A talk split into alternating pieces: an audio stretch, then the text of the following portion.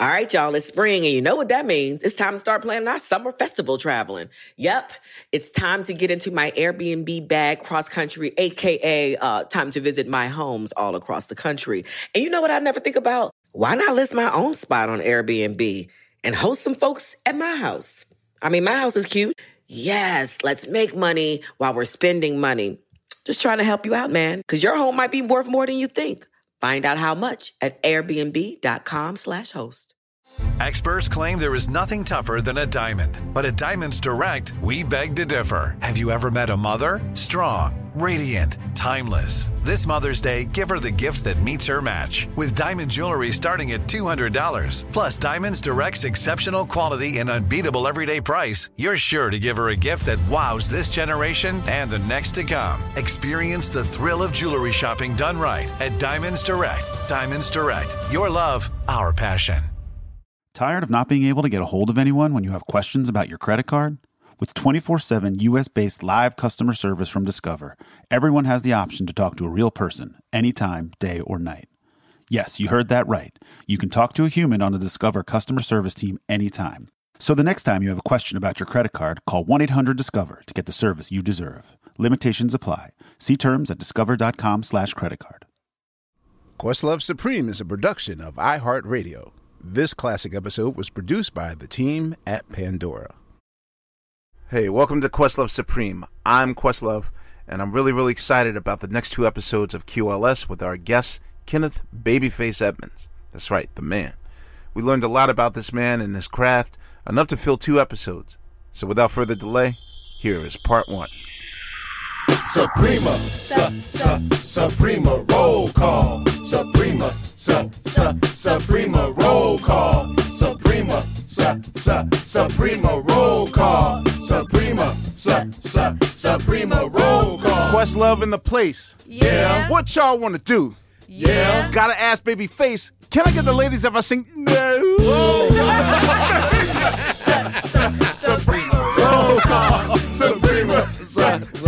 su, Suprema, roll call. My name is Fonte. Yeah. You hear me now. Yeah. That's the end of my verse. Yeah. So I'll take a bow. Suprema, su, su, Suprema, roll call. Suprema, su, su, Suprema, roll call. My name is Sugar. Yeah. I ain't no dummy. Yeah. If I could change the world, you'd all be gummies. Suprema, roll call. Suprema, su, su, Suprema, roll call. Boss Bill's my name. Yeah. Doing things so my way, Yeah. but I just can't, won't stop Yeah. till I have my own highway. Roll call. Suprema, roll call. Suprema, su, su, Suprema, roll call. LA Laia, Yeah. and I'm in this place. Yeah. Somebody with me. Yeah. It's okay because it's babyface. Roll call. Suprema, su, su, Suprema, roll call. Suprema, su, su, Suprema, roll call. My name is my name is Faith. Yeah. Y'all in my place. Yeah. Up in my space. Yeah. Oh,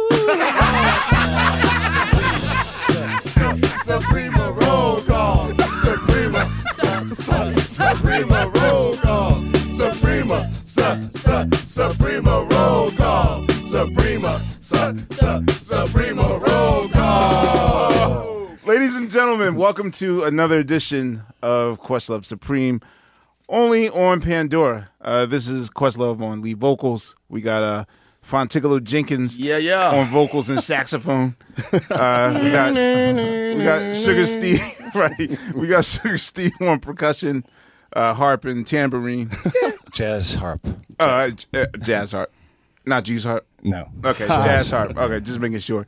Uh, we got Boss Bill on uh, slide guitar. How, how you doing? hey, man? I'm, I'm good. I'm good. Yeah, Happy we to got be here. uh, wait lady, to see this. Lady Laia, aka Margaret, on French horn.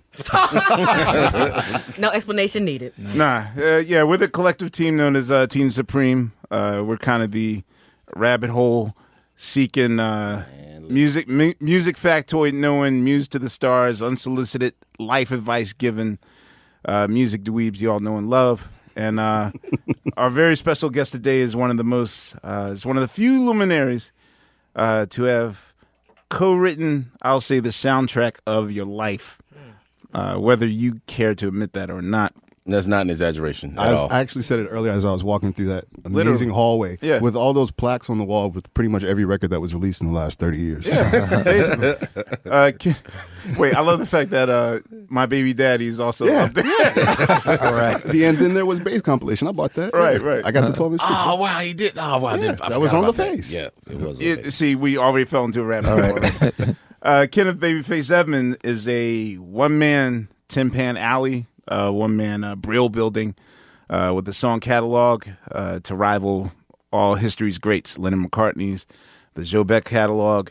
Um, he's either written or co authored or produced hit after hit after hit after hit. Um, he was just recently inducted into the illustrious Songwriters Hall of Fame uh, in this year of our Lord 2017.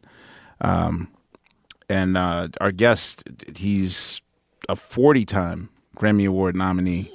Three of which, three of which he was uh, rightfully uh, bestowed the honor of Producer of the Year. Uh, he last year nabbed, or uh, a few years ago, nabbed your 11th Grammy for uh, Yeah.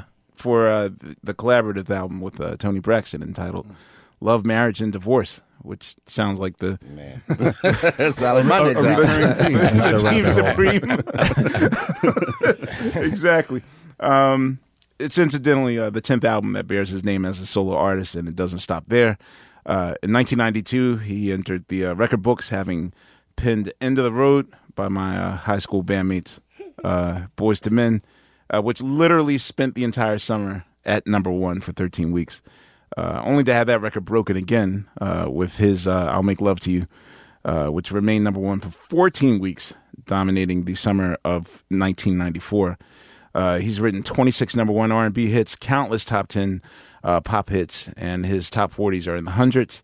Uh, there is literally no artist that could make a dent uh, penetrating modern radio in the 90s without this man behind the wheel as a songwriter, producer, or label head. Um, name them Karyn White, Whitney Houston, TLC, Eric Clapton, Madonna, Mary J. Blige. The list goes on and on. Uh, if I were to list his entire resume, the show would be over. Over. Yeah, it would be over. Ladies and gentlemen, give it up for Kenneth Babyface Evans. Hey. Thank you. I, I Where, where do you this, start? this is like our dream, man. Yeah, this, I feel like I've wasted my entire life. I'm sorry. This is Walking through the hall. walking it's through the like- hall, Yeah. man. It's just like I feel so small. Ego killer. And I, Like I love how that Jackson's photo hits you right when you walk in the Oh, door. yeah. Uh, Just, it just literally hits you. That's crazy. Thank you. Um, okay, so we have so many questions to ask you, Yeah. um, and because you have history in in Middle America in Indiana, uh, I will ask you about your beginnings. Like, where did you, where did you grow up? Indianapolis, Indiana. Okay, That was a that's the real Midwest. And wasn't Kokomo, but it was um, My hometown. yeah, yeah. Boss Bill's from uh, Kokomo. I never knew there was a Kokomo. Yeah, not like the Oh, I thought that was a song. cat. I'm about to That's say the funny. song. Yeah. Yeah. no, it's a real real Yeah. place. Unfortunately, Aretha Franklin wrote a song about it too. Great song. That's how I knew it, learned about it from Aretha. Was it the opposite of? Wait, there's a song called Kokomo by Aretha Franklin. It's called First Snow in Kokomo on a Young Gifted and Black album. Oh, okay. Yeah. Right What was of that song about? Ohio. It's uh, basically just like a slice of life. I think she's her husband was from uh, from Kokomo at the time, so I guess they would go back and visit family a lot. And so this song is basically about And her, Oh. her sister lived there for a while. yeah, yeah. Didn't know that. You two might be cousins. Might be. We all might be cousins. though. yeah. True. Um, so can I can I assume uh, because of a lot of studies that I've done um, on the rise of black music in the Midwest, yeah. Chicago, Indiana, Ohio, um, that your parents migrated to Indiana, or were they? Was your whole family history there, or Well, yes, from, through Kentucky and you know, and then I don't we know actually where, might be. We're in Oh. Kentucky. really? we're in Kentucky. Providence, Kentucky. How far, how far is that from Bowling Green? Do you know? I have no Okay, idea. I'll have to look it up later. All right. Wow, I feel like uh, Skip Gates on Right. finding your roots. Find your roots. So okay, so your family started in Kentucky. Yeah. and then uh, my my mom, my dad came from. He was in Kentucky. He was, uh, and he ultimately met my mom. He moved. My mom was there already in Indianapolis. My grandfather used to have a soul food restaurant called Chicken Shack, and and uh, Wow, I might be the son then. okay, great. And uh, my dad met met her at the chicken shack, and he was much older. He was about I don't know, seventeen years older, and This is the most soulful story of all time. Man, yeah. This is awesome. and he was uh, and he was from you know Providence, Kentucky, and a- as a kid he got out of there because he was a coal miner, at a, as a uh, kid for about four years. He was doing from like eleven to you know fifteen or so, and then got out of there finally and and made it to Indianapolis and and and did some things. And I don't he he sung a little bit. Actually, he had a really good voice and stuff, but it wasn't like we heard music around the house all the time. We just would hear records being played, but it was just kind of a uh, just one of those things we just kind of gravitated to. So you didn't grow up in church or Yeah, like that? Church came a little bit later, like probably about sixth, seventh grade. My mom, she wasn't in church through through all that time. Then then I, I got introduced to church and and and I would I used to sit outside though. Once choir was done, I'd go sit outside so and listen to the radio. So I was amazed to see how without- much church is without involved in your objection show. from That's family. crazy. Right, right. That's Uh, crazy. well, cause I cause I sat up in the balcony and she she could couldn't see see me, you. so I snuck out there. Yeah, smart. That's Okay. how that's how I learned about James Taylor. Oh man. Because I was listening to the AM station because you know on all the black stations were playing church music at that time on Sunday. Okay. So then I found the pop station that played this guy that played acoustic guitar, which was James Taylor, which kind of blew me away. So What was the? Do you know the first record that you purchased? Phew. it's a good question. I didn't purchase it. It would- Or purchase for you? Um, I think it was a Jackson Five record. Okay. we went sixth grade. What James Taylor song? Oh, if, Um, there, if you're talking about a specific one. James one. Taylor was uh I heard like Fire and Rain and um uh, I think it was, think it was that it was Fire and Rain. So you came of age once the Jacksons had signed to Motown, and Yeah. Okay. I, did I read an interview once where you said you were in the audience when they did going back to Indiana? Yeah. They, they You were at that concert? That was in Indianapolis, yeah. What was that like? Because it was. I think the audience mic was louder than than the vocal mics. than Ronnie Rancifer's keyboard and every like you know you heard the audience more. Like even in the Public Right. Enemy sample, the girl oh, screaming. yeah. Right. Like that's what. So what was that like for Well, you? I think they recorded it a couple places, but that was the main place that they did it. And so I, I had a terrible seat. I was sitting in back, so all I could see was the back of their froze. Every now and then, if they do a oh, spin, Oh, behind them. exactly. Okay, oh, yeah. So Okay. I could catch a glimpse if they did a spin. Other than that, all you could see was the back of their heads. And but it was, I mean, I was like blown away, and I think I, I had tears running down my you know face because I just couldn't believe I was there, and they were there. They were real. Because at that particular point, you know, you you'd seen them on TV, Mhm. and in those days, that's, that's the only time you saw anybody. So when they came to your town, it was it was amazing, and the crowd was like crowd lost. They had to stop the show about four times because the crowd kept rushing the stage. So it was amazing. So just to be their age and to see them, like, was that a was that a turning point for you? Like, oh, Yeah, it was. It was. It's that was the point when I knew that's that I wanted to do that. I wanted to do something like that. I didn't know exactly what, but I knew that was I wanted to be in that lane somehow. And I also promised myself at that point that I would meet them one day. You know. wow, well, you did more than that. How many Edmonds are? How many brothers and sisters? It was six boys. So y'all are kind of so, and a lot of y'all can sing, right?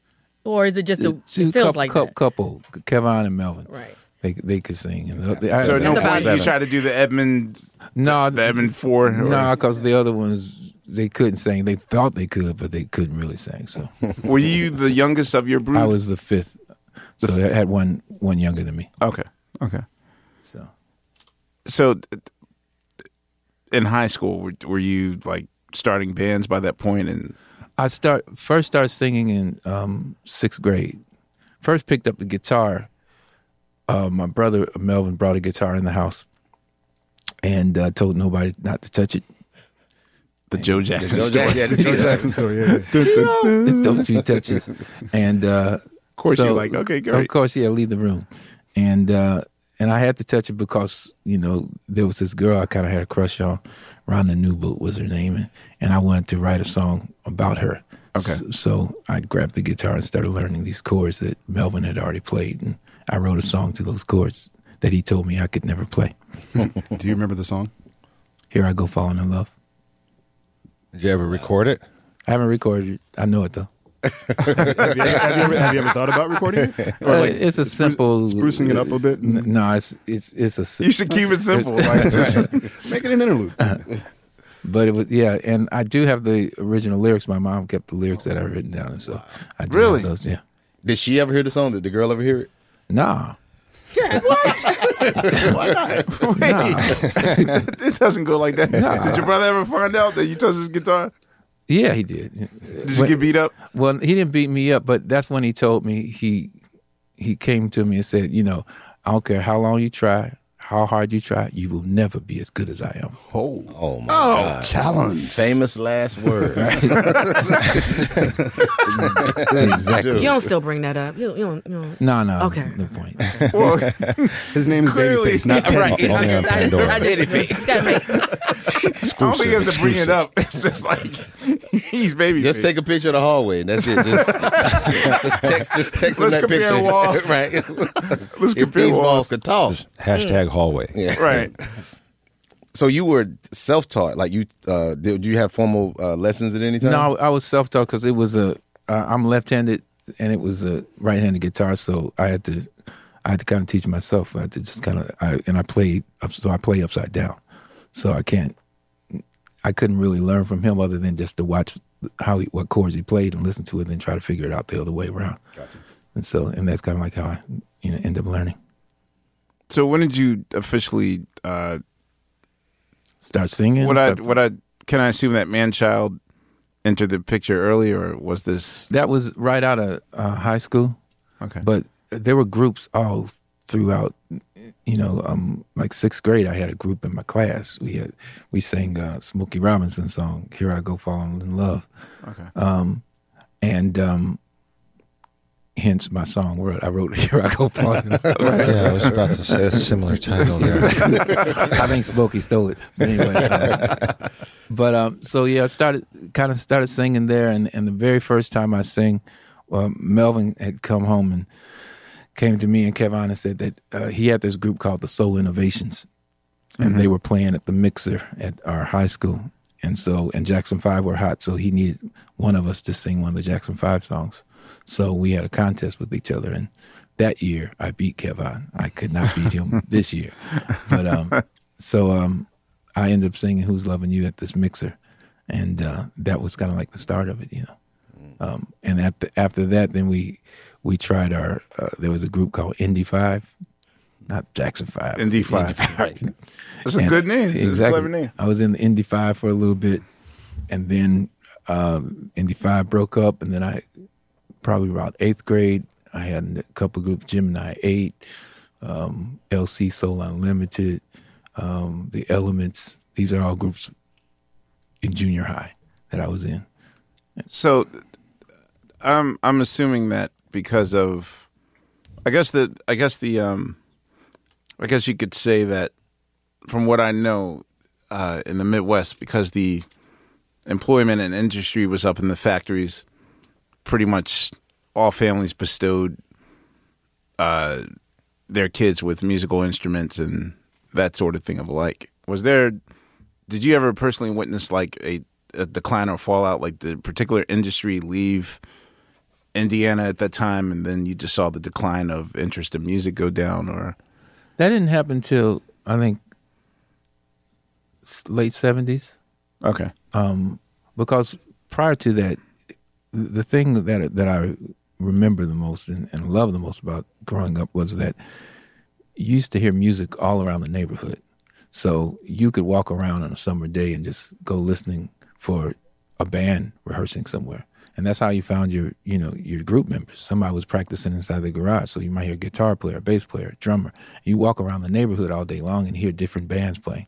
And we used to have rival bands where bands were going against each other and stuff. And my my brother's band with the Soul Innovations and the Dionysians, and they would compare. Somebody was singing like James Brown, somebody was more like the Temptations. So it was music all around the neighborhood, and everybody was like trying to make it.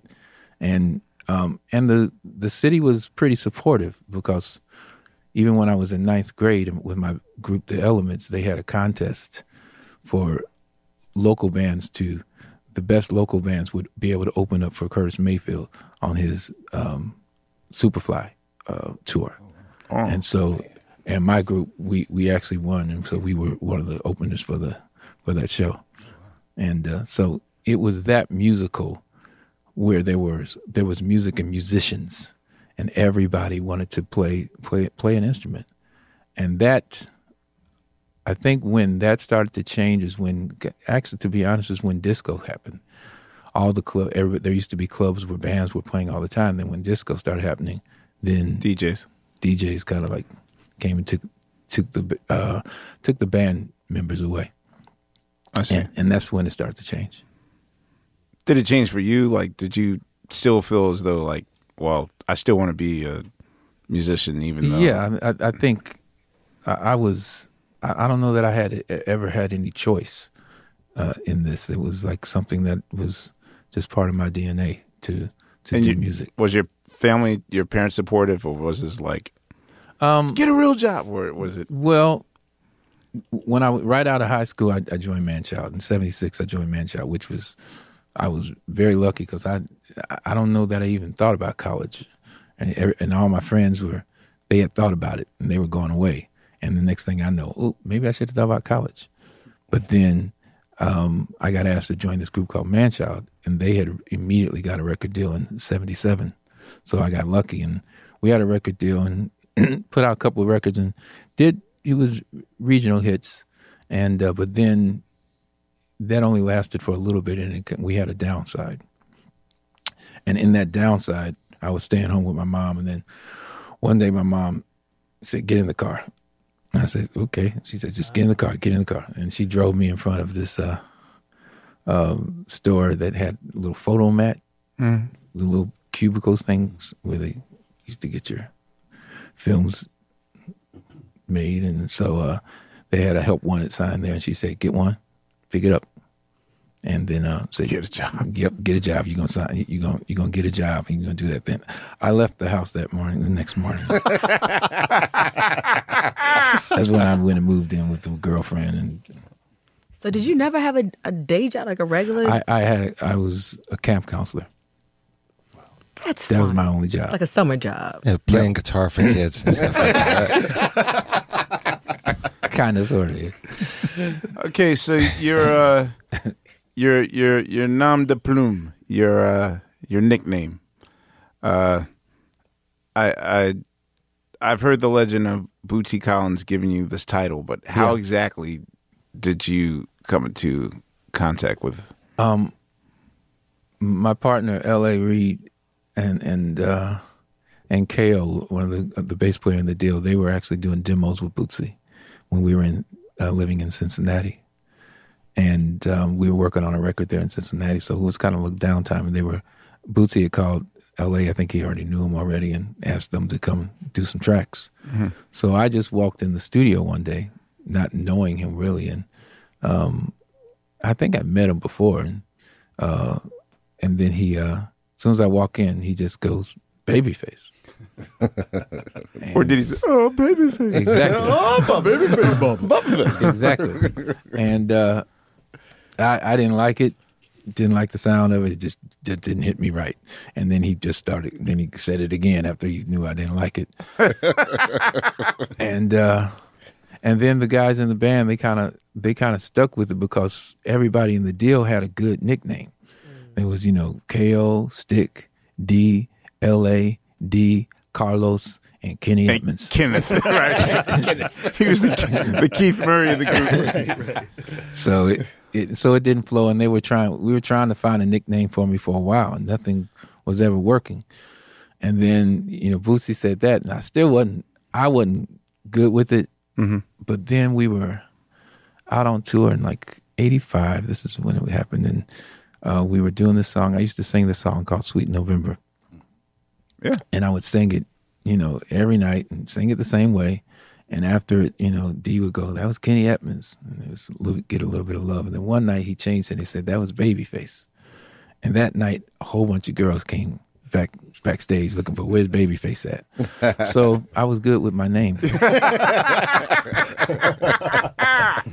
Okay. All right. All right. That's good.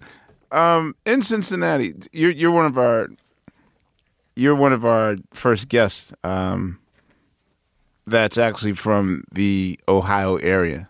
Um, again, a, a lot of myth has been made of that area and Yeah. starting like a lot of those groups. But I mean, what was in Cincinnati? Was it was something in the water at the time, or was just like it was like breathing and chewing gum and walking? Like it's it's the whole Midwest area because it, was just it was Ohio, it was Chicago, it was Indianapolis. Um, there was because you know even from Indianapolis, you know you had Wes Montgomery and um, um, there was Freddie Hubbard. It's a uh, Mm, trumpet uh, player, yeah, Um, there was just something something about um, maybe maybe it was the hard times initially and and and um, people finding themselves, but there was something that we were given as just as musicians. And I say the same thing about you know Detroit and like what happened in Detroit where you had so many artists that were from this general area around in Motown. You know, they were out in a 10 mile radius. You had so many from Diana Ross to Stevie Wonder. They were all in this same area. What happened? What was in the water there? And it seems like that that same idea went around that whole Midwest area about the musicians that ultimately came from there. But unlike Detroit, I mean, there really wasn't. I mean, there was Starday King Records, which I assume that King Records had fallen apart uh, Uh-huh. after James Brown went to Polydor in '72. So, I mean, but I don't think there really was an, an epicenter per se. No. like for Bootsy's generation, James Brown's, you know, being in that area and Yeah. recording there all the time, that was like inspiration for him and the Ohio like Right. Cats then. But I mean, for for the generation that's in the late seventies going into the early eighties, like, did you feel like being from Ohio was like, oh, okay, we can still be a thing, or was it like we got to go to L.A. or we got to go to New York to? Well, interesting. Like L.A. L.A. Reid, who's from Cincinnati, Mhm. he came to Indianapolis and lived in Indianapolis because he felt like that was a place to go, and the reason was because in Indianapolis there were clubs, there was a place to play, and that didn't exist in Cincinnati. So, at least in Indianapolis, you had a place where you could practice your trade, and that wasn't really possible in in, in Ohio. So a lot of the guys from from uh, Ohio came to Indianapolis many times. In fact, Midnight Star they were always in Indianapolis playing at this club called Mark IV, um, and um, that was kind of it. So the so, but the whole thing, even in Indianapolis, the whole the whole idea of making it, you knew you had to either go to California. Uh, at that point, it was always about California or Chicago, and 'cause you weren't going to make it just by staying there. In any case, Okay. whether that was Ohio or Indiana. Now you meant you mentioned like seven or eight groups that you've been in between elementary and before Manchild. But what was it about you meeting your partners in the Deele that made it stick? Like, okay, this is my this is my official band. Well, that was it. Was a long road getting there. Like when in going through Manchild, I met. So LA Manchild didn't morph into the Deele. No, I was in. There's three of you though, right? No, in Manchild, um, Daryl Simmons was in Manchild. You and Daryl, okay. uh, but he was the only one. Okay. And uh, so LA used to come to Indianapolis, as I said, and we would. Uh, he had this group called um, I don't know what the Essence, and uh, before he turned it into the Deele, and then he he started the Deele, and I saw the Deele at this club called the Zodiac, in probably 1981, Mhm. um, and they were already kind of jumping on the whole time thing, and the Prince and Time thing, and like they were wearing leg warmers, they had they had uh, eyeliner on, and Right. It was, it, it, they had gone all the way over. And Right. I, I walked in there and I had my members only jacket on, and um, and so I was clearly not in their in their realm. Maybe some Gap jeans and maybe Jordache at the time. But, uh, but um, I was not I was not in their lane whatsoever. But I saw how great they were. They they were entertainers and um, and I met him at that particular point and and just kind of said hello. And then it was probably about a year later or so. I heard I went and joined this another band. Your name should have been Nomad. What's up with you? Like just hopping bands. I was in, in this band in Michigan called Crowd Pleasers, which was basically a top forty band. Okay, and uh, which was probably the best.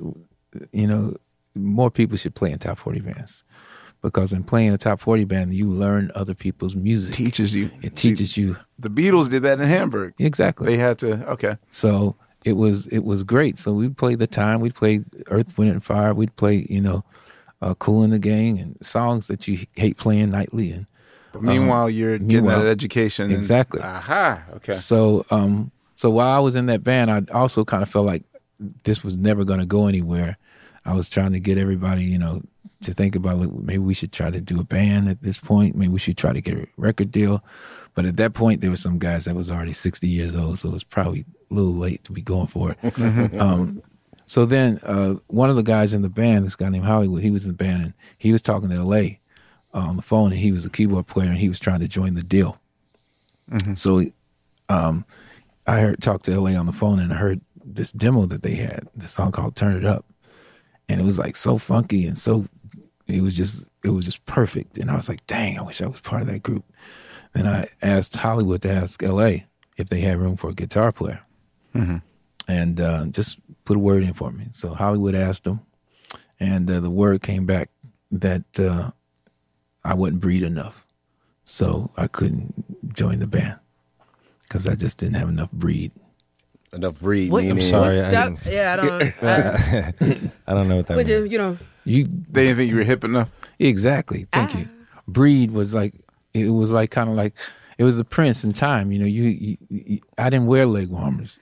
I didn't- Prince was part of the new breed. Oh, okay. Yes. I always Okay. think of breed as kind of elitist, but it's okay. Mm. So I wasn't breed enough. Mm. So, but I I was because Right. up in now, but you didn't know I had changed. I Right. didn't have a members only jacket on anymore. I had changed, and I I, had, I was wearing leg warmers and stuff at the time. But LA hadn't seen that yet. Right. So, um, and how that happened, how I ultimately, how he, he was able ultimately to see that is I had written this song um, called Slow Jam. from Midnight Star. Midnight Star song. Okay. And uh, the manager um, knew me, and he uh, gave them the song, and they had heard the song, and they wanted to record the song. So they asked me to come down to Cincinnati to help them record the song. And when I went down there, that's when I went and I was singing the demo in the studio. That's when LA saw me and heard me singing. He said, Who is that singing?" And he walked in, he saw me, and he saw I had breeded up. That's going to be our new slang. Breed it up.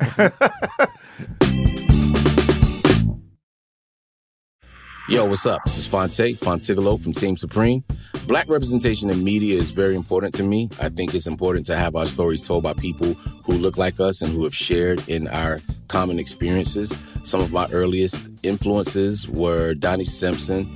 Uh, I would also say Tom Joyner, Angela Stribling, uh, Sherry Carter. They were just people who told our stories with a lot of class and dignity and were big inspirations to me. The next generation of influential black voices can be found on NPR's new collection, Black Stories, Black Truths. Black Stories, Black Truths is a celebration of blackness from NPR. Each of NPR's black voices are as distinct, varied, and nuanced as the black experience itself. In the Black Stories, Black Truths collection, you'll hear stories of joy, resilience, empowerment, and creating world shifting things out of struggle. Every episode is a living account about what it means to be black today, told from a unique black perspective. From Bobby Shmurda to The Wire, Michelle Obama to reparations, there's no limit to the range of black stories, black truths. Black perspectives haven't always been centered in the telling of America's story. Now, they are the story. In NPR's Black Stories, Black Truths, you'll find a collection of some of NPR's best podcast episodes celebrating the Black experience. Hear a feed of episodes from across NPR's podcast, The Center Black Voices. It's NPR Noir. Listen now to Black Stories, Black Truths from NPR, wherever you get podcasts. All right, y'all. You know what season it is. Tis the season for spring breaking and planning our summer travel. And if you're like me, you're already in your Airbnb app trying to find which spot is right for you. Now, listen, while I'm looking to spend all this money, what I'm not doing is thinking about making money with Airbnb. See, you gotta change your mind state. Make the money while you're spending the money. How you say, Laia, do I make the money? Well, you host at your house. And I know what you're thinking. I mean, my whole house? Uh, well, no, you don't have to do your whole house. I mean, you could do a room or, you know, do the whole house. So make some money while you're spending some money this summer. I'm trying to tell you, your home might be worth more than you think. Find out how much at airbnb.com slash host. Tired of not being able to get a hold of anyone when you have questions about your credit card? With 24 7 US based live customer service from Discover, everyone has the option to talk to a real person anytime, day or night. Yes, you heard that right. You can talk to a human on the Discover customer service team anytime. So the next time you have a question about your credit card, call 1 800 Discover to get the service you deserve. Limitations apply. See terms at discover.com slash credit card. So wait, you you play slow jam on No Parking on the Dance Floor before you joined the Deele? Yes. I believe it's on No Parking Yeah, I think on it the is Dance No Floor. Parking on the Dance Floor, yeah. Yeah. Okay. That- yeah. Okay. So that was they were at that time uh, they had signed the Deele up and they were doing demos on the Deele to try to get them a record deal, Midnight Star. And so when I came down there, they asked me to stay down because I was really good in on making four track demos on that little TEAC four track Mhm. uh, cassette. I was good on doing backgrounds and everything, and and they were like bouncing and yep. I it did. sounded like the final product. Oh, it was all the way there. So, well, wait, what were you in 80, Is this 81? 81, 82? Yeah. Like how how uh, progressive was technology for you to?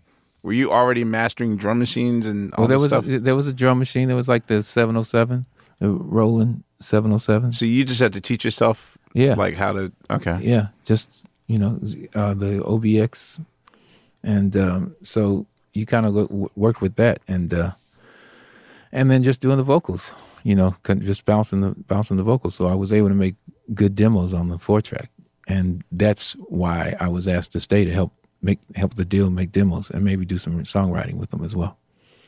And so I stayed there. I told the crowd, please, I wasn't coming back for a little bit. I'm gonna help do these demos. And then you didn't come back. I- I- actually, I did. I, after we finished the demos, and I went back to the crowd pleasers, and I was kind of sad because like I, my world was back into top forty. And then L.A. called me probably about a month later and said, "Good news, we got a record deal." And I was like, "Good for y'all." nice. And uh, then he said, and got some other good news. And I said, what's that? He said, talk to the guys and they want you to join the group. So, and that was it. I was able to get away at that point. So, wow. That was, and so when you ask, was that, why was, was that the group? It was, wasn't so much just the group. It was my relationship with LA.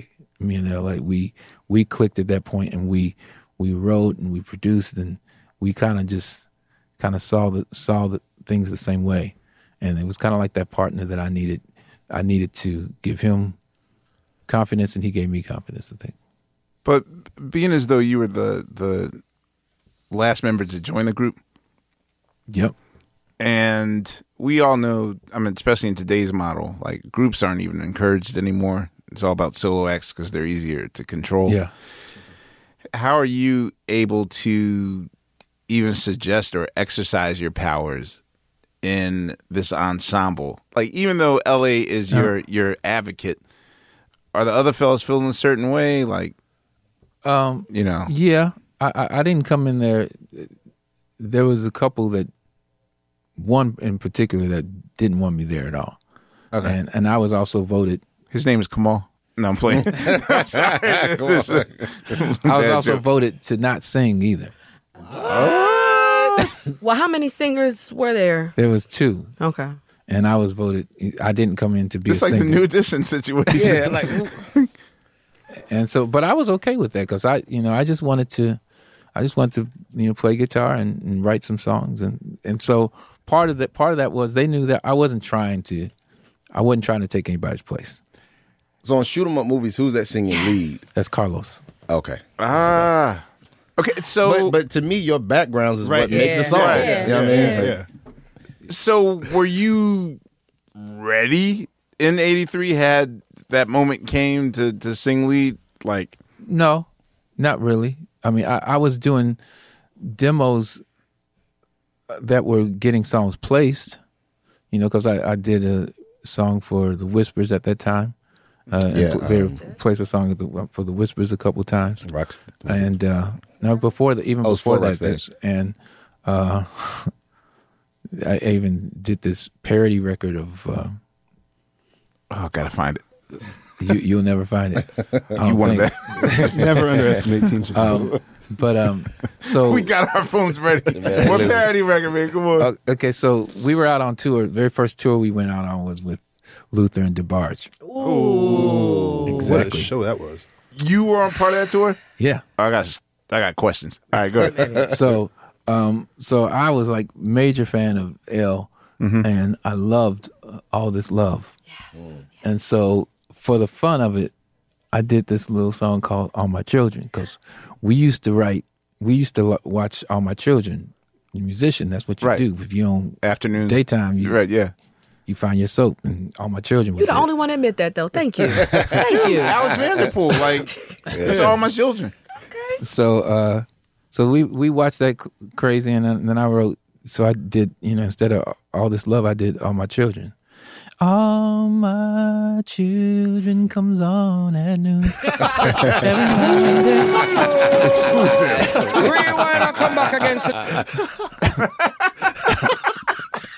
Oh, that's great. I wasn't ready for that. Okay. and uh it was great i even played it for El one day and El looked at me like are you like are you making fun of me or what Oh yeah, they, they like- light skinned from the D. They was gangster. We stay ready. I could give you a whole thing on Right? the light skinned thing, but anyway. Yeah, they they ready it was, it, was, it was rough on us at that time. Oh, oh, oh, I'll be sure. Then, oh, no, that's before. That's That was before. That. Yeah, No, that's way no, before that. That was a whole different thing. But um, light skinned Brothers ruled the early 80s. completely. Yes, yes, we did. with the iron fist and Yes. a gun, maybe. Yeah. And then the 90s happened. So so we did this song, and then uh, for the somehow or another, Dick Griffey heard it, Right. and I want you to do that on my wife. So he asked me to do it on Carrie. Carrie Lucas. Yes. Right. Okay. And so she recorded that song. The All My Children song? Yes. What? Wow. wow. Yo, Rewind somebody on come back Twitter, we against you next find it. week. We'll find it. We'll, we'll find Hold it. on, I'm Googling right now. Wait a minute. This is crazy. All right. Did it get commercially released? I think it did. Uh, It was the first. It was the first production that me and LA were able to do. Wait. And it was the first time we felt like we was Jimmy and Terry. Wait. Cause, wait. 'cause we got we got to get on a plane and go go away and you know go to California while the band was somewhere else and you know we used to hear the Jimmy and Terry they used to do that with the time so we was we was Jimmy and Terry. It's our and turn now. It's- Wait a minute. That's weird you're saying that because, oh, dog. All right. So when uh, Griffey passed away, his daughter was slowly eBaying a lot of uh, notable Old stuff, like artifacts stuff, yeah. from there. But there were so many half inch tapes of. Oh my god! I just wanted the the Soul Train stuff. Yeah. Um, but I didn't even bother to to go through the the Solar um half inch reels and Yeah. stuff that I bet you it's there. what was what was Dick Griffey like, man? He's just one of those people that we read about, and I mean, what do you what do you think he was like? Well, at the time I've heard that he might be Suge Knightish. Well, he was. I mean, he put He Suge put on. Suge yeah. He put the Suge deep on. cover soundtrack was on Solar Records. Oh. So I've heard that, but I've never heard Dick Griffey. I mean, my my impression of him was always like the I never heard no big red stories like no, you know, my office There hours was a lot of- five shit. You know what I mean?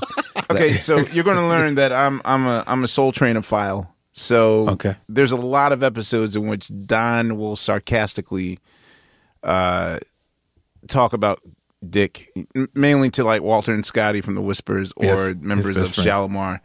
Um, you know, like does does your boss Dick Griffey know that you're here? Wink, wink, wink. That sort of thing. So it's, uh, exactly what was Dick Griffey like? Well, Dick and and Don were very close initially. They, Mm-hmm. you know, the whole Soul Train thing was was there, and basically, Dick decided to go off and do records, and and Don went to TV. Mhm. Um, Dick Griffey was a black man, about as black as they come. Okay. and, and um, and he was he scared some white executives. They were they were a little afraid to deal with him because they thought he might actually do something Mhm. if you mess with him, mess with the stuff. Uh, and he was also kind of scary sometimes to to talk to. Right. You know, he'd shake your hand. You know, pleased to meet you. Oh shit! what just happened oh. My- that hurt. That was. Oh, that's that, that was a violent handshake. Exactly. So he was conduct business with a gun on the table. But, but he, so, and people didn't want to like, they didn't want to mess with us because we were signed over Solar Records. So for a long time, we couldn't get any work anywhere else because when they hear you with Dick Griffey, oh, that's all right. Wow. Mm. We're going to pass on you. So for a second, did he kind of jack you to as house producers? Like, were you kind of the new Leon, Leon Sylvers in the situation? He he got L.A. on a contract. I refused to sign, um, but he did get L.A. at one point, and L.A. was was, was doing it kind of because L.A. was kind of like the guy that was kind of looking out for the band the whole time and making sure that you know everybody was okay. So in the in the interest of being manager and trying to taking care of the band, being the band leader, he got ended up getting in this contract with with Dick, and I didn't. I never signed. Um, so he had L.A. and I was like not for it. And at one point, I just kind of like just started standing up to him. Um, Dick was he he was a brilliant guy at the same time, though. You know, he knew. Um, I I can say that I don't think that our careers would be where they are without him. He did have us come out here. He did um, open up his doors with a studio where we worked over there Mhm. for for years and and learned our trade. We learned how to produce under his hat under his house. What was his What was his muscle like at radio? Because I want to know how much of, say, okay, let's take Rocksteady. How much is that? Hey, this is a really great song. Let's make it a hit. Or how much was like Dick how much Griffey says this is a hit. right, yeah, like how how does that work? I don't- you know without you. Uh, Diamond out. Incriminating anybody? Incriminating you, you know, you, you you obviously had your independents, you know, um, your, your promoters, and uh, that you, you'd send out there. Uh, your A and R guys that would find find the songs, and you had had the guys that you would pay to go out and get the songs played. Mhm. There was a lot of that, and a lot of a lot of paying different folks. But the reality is, is that you can't you can't really buy a hit. Um, a song was going to ultimately take off because it was a good song. And so he might have had a song that he believed in. And if it wasn't that one, then it just wasn't that one. Uh, but the difference was that he was finding artists and and finding producers that actually were giving him great music. And he's he's the one that picked it out and would say, That's the record. This is the one. Part of the reason why I have a solo career in the first place is because of Dick Griffey. Part one of the stories is when we were doing our second album. Mhm. Um, the second Deele album. second Deele album. The Eyes of the Stranger? Um, material things. Material, Material things. things, that's right, that's right. Um, only reason why we were producing that was because the manager that we had had fell into a lawsuit with Midnight Star, and we had we shared the same manager. So Midnight Star decided that they were not going to. Uh, pro- Shep Gordon? Nope. Uh, Okay. that was before Pablo Davis. Okay, okay. Um, Shep was afterwards. They were not going to produce us, produce our next album. So we were kind of like left there open without a producer. So the Calloways did the first album. Calloways did the first album. Aha. Um, okay. And Re- Re- Reggie Calloway did the first album. Okay. And um, so then it was on us to do it or someone to do it. And then Dick called me in LA and said, Well, why don't you guys do it? And we said, okay, uh, you sure you could do the record? Go do it. So we decided to go in and start recording the record. So we started putting it together, and there was one song called "Sweet November" that I had sang that I had sent in for the Whispers. Right.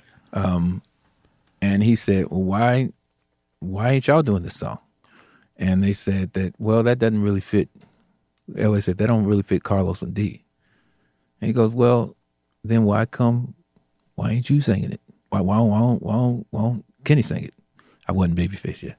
and uh, and then uh, he said, well, Kenny's not a lead singer, so I said, well, that don't make no sense. Then Kenny should sing the song. And then I said, well, we got to have a meeting on that. So we had a. But inside you were like, yes. Not really, because I knew it was going to be some trouble. So, but, um, but I'm saying that is that you the the what do you call it? Diplomat Uh, or- yeah, like like the survivor's remorse. Like, did you deep down inside want to sing that song and be a lead singer, felt- or here's the thing I always put songs first. And so I didn't want to give the song away unless someone could do justice to it. So that's why it's always been easy for me to give songs to someone. If I feel like they took it to the next level, then song first. And so in the band, the guys, that's why I wasn't going to give it to the guys because I knew they couldn't pull that one off. And, uh, and I was hoping that, you know, Scotty would sing it. So um, when it came back, we had a meeting about it and they voted that I do not get to sing. These fucking votes, man. Voting is stupid. Democracy, right. And Man, uh, the so send this one to the electoral college. so Dick, LA talked to Dick and uh, told him what the answer was, and Dick said to him, "So, well, I, let me put it this way: if you guys want a record deal, then he better sing that. That boy better sing that song." So, yikes! Wow. Okay. so good shit. so that's how I started singing the song. Okay, you mentioned something, and I always wanted to know. Um, whenever I've seen the Whispers perform in concert on television, both Walter and Scotty are singing the exact same time. Who is singing between those two? They both sing. But there's no flange effect. Like they're They- literally they- singing they on top of rock each other. in. They they both sing. That is creepy. They are they are Well, close. one is whispering. Hence, So like all their leads are pretty, are, are them both singing pretty well, much. on on the records, um, they will switch off. Scotty's the main guy, but when it comes to the double, then Walter would come in, and you know, it's that's how that's how it worked. So, like Rocksteady, So you on would Inst- track them the same at the same time, or would it be separate? Uh, you, you you still do it separate, but Okay. they just match. They're close. That's crazy. So they're both singing simultaneously. It's not like, okay, I'm gonna take the bridge and you take the verse, and I'll do this ad lib and you do that. It it depends on you know if it's the chorus going, then you'll see both of them going, but they would they'd be split off. Because it's all right. So I I just got another batch of Soul Train, and um, so they're doing Lady, Okay. and so all the gui gui gui gui gui part is happening. Yeah. But they're literally just doing it both at the same time. I'm like, I'm like, is no one freaked out that they're just literally singing like at the same time? and I'm mean, oh, it gets you, baby, and like they're singing it at the same time. I'm like, how? Okay. And so that didn't not freak you out. It's just like they just sing No, but together. and- yeah, they just sing together, and that's. I mean, like I said, most of the time it, would- it would uh, Scotty would lay it, and then Walter would come in and shadow it. That is crazy. That is crazy.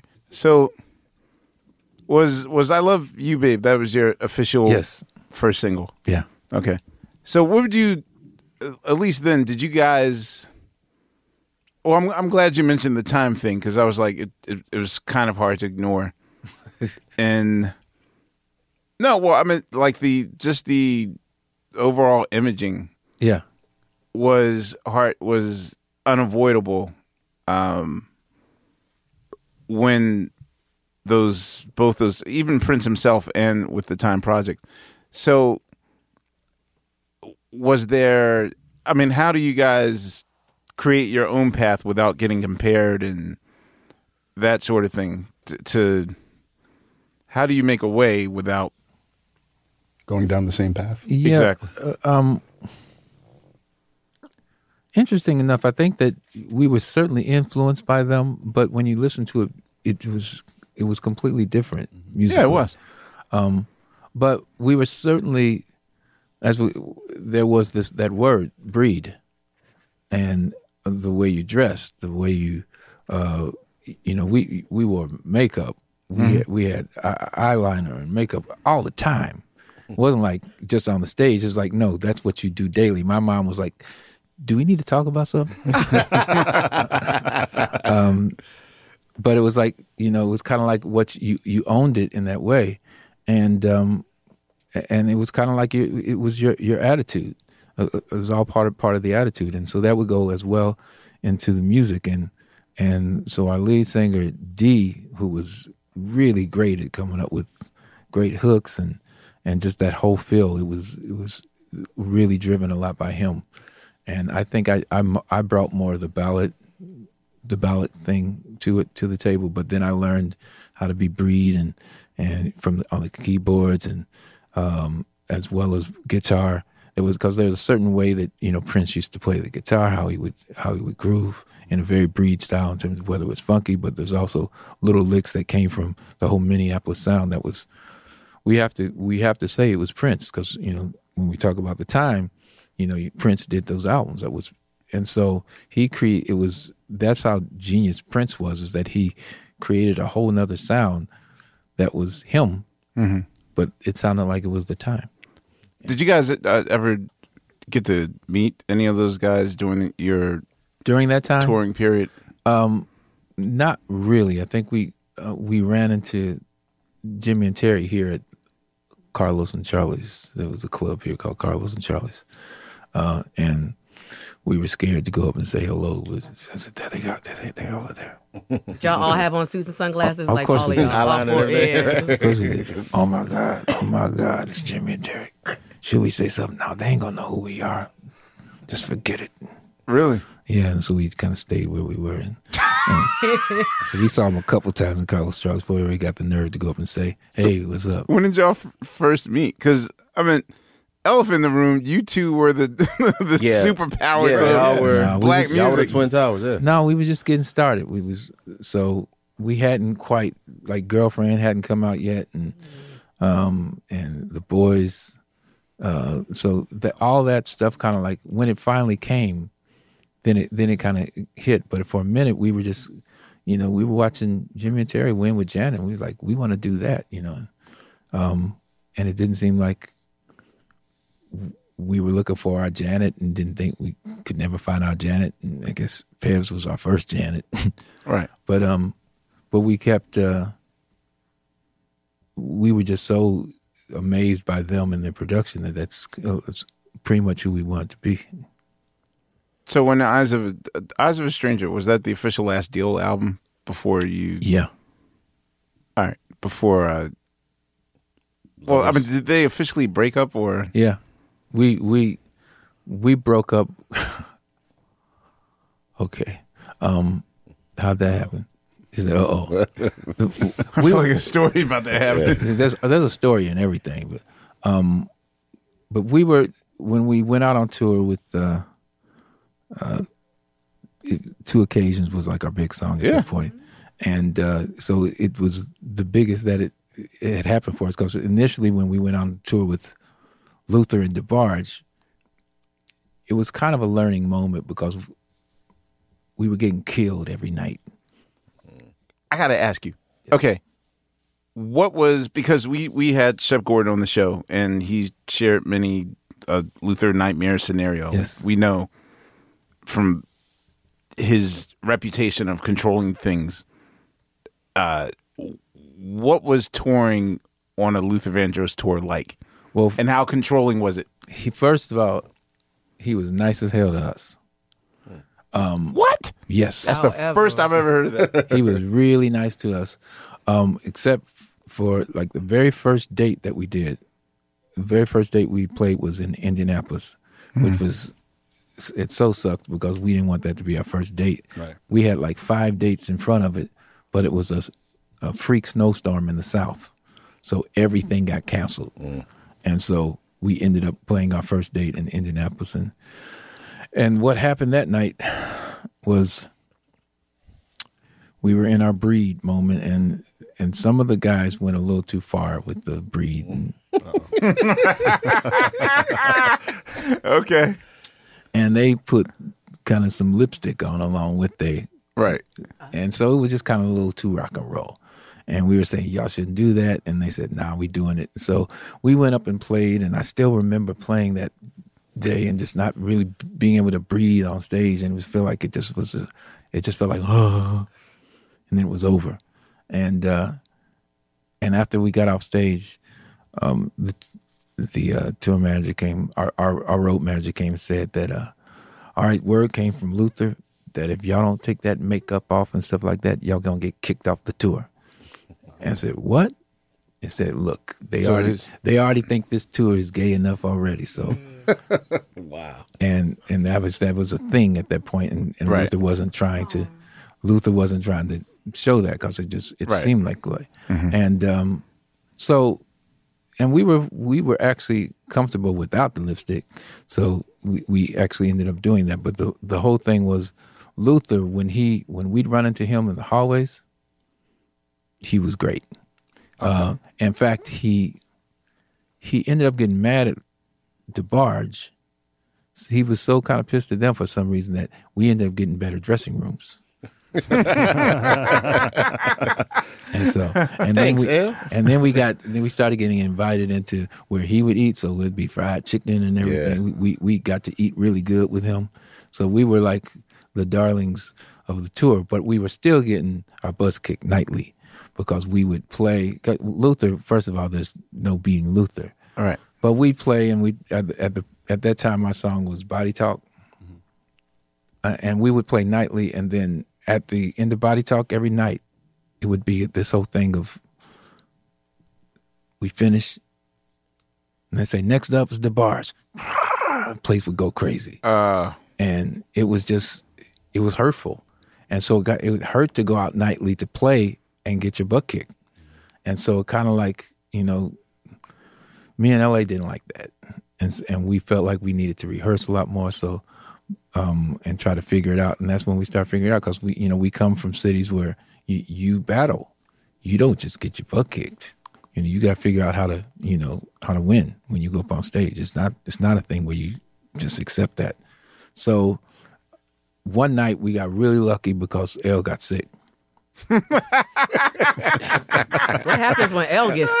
Yeah. That means everybody else ch- tried to sing his parts, and Right. and it was Randy and Mark Yeah, wasn't right, right. it. best best night we ever had. and then then it ultimately then years later when we had our uh when we started doing two occasions it it it, it kind of turned around and one of the best things that ever happened for two occasions on that tour was um I think I, I had my wisdom teeth. Something happened with my, my wisdom teeth were impacted, and I, I had to get them taken out in the middle of the tour. So Ooh. there was, there was two shows that I could not do, and I was just all messed up. And so they went on without me, you know, on a couple of shows. And then they said, uh, "You got to come back and do the show because you know we got two occasions and stuff." So I said, "Okay, but I can't do the whole show. I can only just come in on two occasions." So one night it was it was in New Orleans at the um what's the big place of The palace, the dome. the yeah, Superdome. Superdome. And uh, so I couldn't go on. They did most of the show, and then they said, "We're sorry, but you know, Babyface, we say he couldn't make it tonight, but Babyface, he he felt so bad that he's gonna come out here and and perform anyway." and try. So I had on a white suit, and I like walked across the stage in pain. This is the Michael Jackson Remember the Time Soul Right, Train right, yeah, Awards. yeah. exactly. And I sat down at the piano and and then boom, doom, doom, doom, and started and started singing. Place went crazy. It was the first time we got our DeBarge moment back, where they was like, it felt like, is DeBarge here? Mm-hmm. and and so it went so well. Oh so- no. Y'all just made it a part of the act. I was sick every day. Yeah. Hey, if it works. Show business. That's crazy. Yes, it worked well. So, and, and uh, then ultimately, we were going through that whole tour, and and we were starting. LA and I, we were getting more dates for in terms of producing, and the truth was, we we felt like we put more time into. We were working on our trade more than the other guys were at that point, and so it got to a point where we felt like this is what we need to do. This is this is what's calling us. So it was ultimately LA, and I decided that if the guys want to stay together, that's fine. But we wanted we needed to leave at that point and, and start producing. so how they take the news that we just wanted to produce and They were, I don't. ne- But Daryl was also with you guys Well, as Da- well, yeah, right? Daryl. Daryl was like he wasn't actually in the group. Um, D and a couple of guys said he was never breed enough. Anyway, um, Bunch of real judgmental people. um, so, but Daryl, uh, me and Daryl grew up together. I knew I've known Daryl since eighth grade. Right. So, um, so he came and um, he was always kind of co-writing with us or doing something with us. So, so we came out here ultimately in uh, '85 and started uh, started trying to work out here. So was it scary to like leave such an established, especially when you had such a major hit? Was it scary for you, or by that point it was just like by that okay, by that point we were kind of having success with because that was probably '88, so things were just starting to come together. You know, girlfriend had been out and. Um, how did how did Pebbles come into the picture? Because for the longest, when I used to read Right On magazine, I used to see a lot of stock photos with her and Charlie Wilson. I always thought that was Charlie Wilson's artist. Well, Charlie did Mercedes Boy. Okay, yeah. And so we were here uh, in LA and we went to meet with uh, Louil Silas and Cheryl Dickerson. We met with Louil and Louil told us about Bobby Brown. Said this kid Bobby Brown is, you know, you know him in New Edition. He's, you know, he, he's doing this record. He's got this record called Girlfriend out, Mhm. and we think he can be hot. And we weren't really sure about that yet. Mhm. And then we um, also met with Cheryl Dickerson the same day, and she said, "You need to go check out this girl named Pebbles. She's in the studio now. I think her record's done, but you need to go check her out." So we got in our car and started to leave, and and when we were in the car that moment, then we heard Bobby Brown just happened to be on the radio doing a live show, and, mm-hmm. and he was singing "Girlfriend," and he went for a note oh. on "Girlfriend," and couldn't didn't hit it. Then he said, "I didn't want to sing this song anyway." That's a weird perspective. and, and then we oh we got to work with them. that's that's what sold us. Really? That's great. yeah, because Him not hitting the note. the fact that he just like he didn't care, Mm-hmm. and that's like okay, that attitude, put that attitude on the right record, and it's that's that's crazy. So we decided to work with him. Then then a couple of days later, we went over and met Pebs in studio um stu- st- uh, studio called Studio Masters. Um, uh, and um, when we walked in there, she like had she was like rich because she like had Asti Spumante. And, uh, and, Riunite. Rich. it had all Riunite on this- ice. It had this fruit plate, and we never had all that stuff. She had fruit plate, The and fruit plate, Spumante. boy. and so we were like, "Whoa, whoa, whoa! This is crazy. What is she rich or something?" All right. And then she played us. She played us Mercedes Boy. I said, "Oh my God, this girl's gonna be. She's gonna be a hit." And so as we were starting to walk out, I told L.A. I said to L.A. I said, "This is girlfriend. She's girlfriend." And he said, "No, you can't do that." I said, "She's girlfriend. We need to do that." And what it was is that we had already met with um, Ed Eckstein. I know this is going. I know this is going. Vanessa, Vanessa, Vanessa, Vanessa yeah, Williams. Vanessa was Mercury. yeah, Mercury. Wow. Oh, that would have been. She No, did. all, she, she, she did all right without it. yeah, We- she we, uh, did. She we- that did. could have worked. we that met could have with worked. her and we had played those played those records. We had played a few records and a- Ah. a, bunch of the records they were kind of uh, uh, uh, uh, uh, and we were I was kind of pissed off about that. And so because I because we had played Rocksteady and stuff and they were like, no, I don't see, it. I don't hear it, I don't hear it. And Vanessa? so and well, we were just playing the Oh, stuff okay. that we These were did. demos or like demos, demos. Wow. Did they sound like the final? for the- Yeah, okay. we did good demos. Okay. that was a good You did well. Okay. and so they were kind of funny on some of the songs. I was like, okay, okay. But they heard girlfriend and said, well, we can try, we can do girlfriend. So they were doing. I'm gonna give real numbers. We were they wanted to do three songs for twelve grand. Okay. Twelve grand all in. Okay. Um, and but that was great for us at the moment. It's 12, three songs. Okay, we'll do it. So All LA in? all in, Including studio costs? That was studio everything. Yikes. Yes, but we were like, we done. We we we good for it.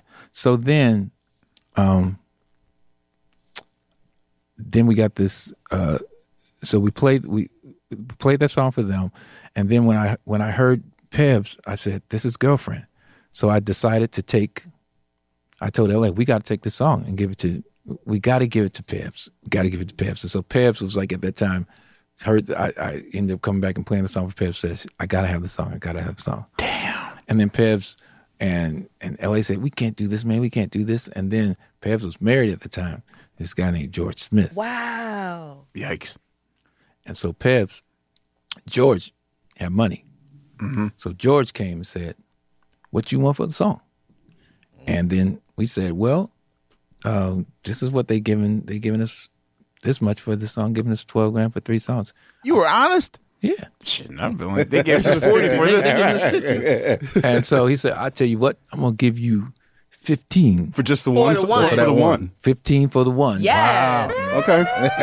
Exclusive. so but and the money was good but the but honestly it wasn't completely about the money for me like i said it was always The about the song, song, the song, right. and, and where did the song belong and pebs she was girlfriend The- the- the- Mhm. her oh, She had the her- attitude Yeah. she yeah. was girlfriend and so and, and i said we, we got to do it so i said la we we doing it so la did it and he called ed eckstein and ed eckstein cussed him out Yikes. and, uh, and and Ramon Hervey, everybody hated L.A.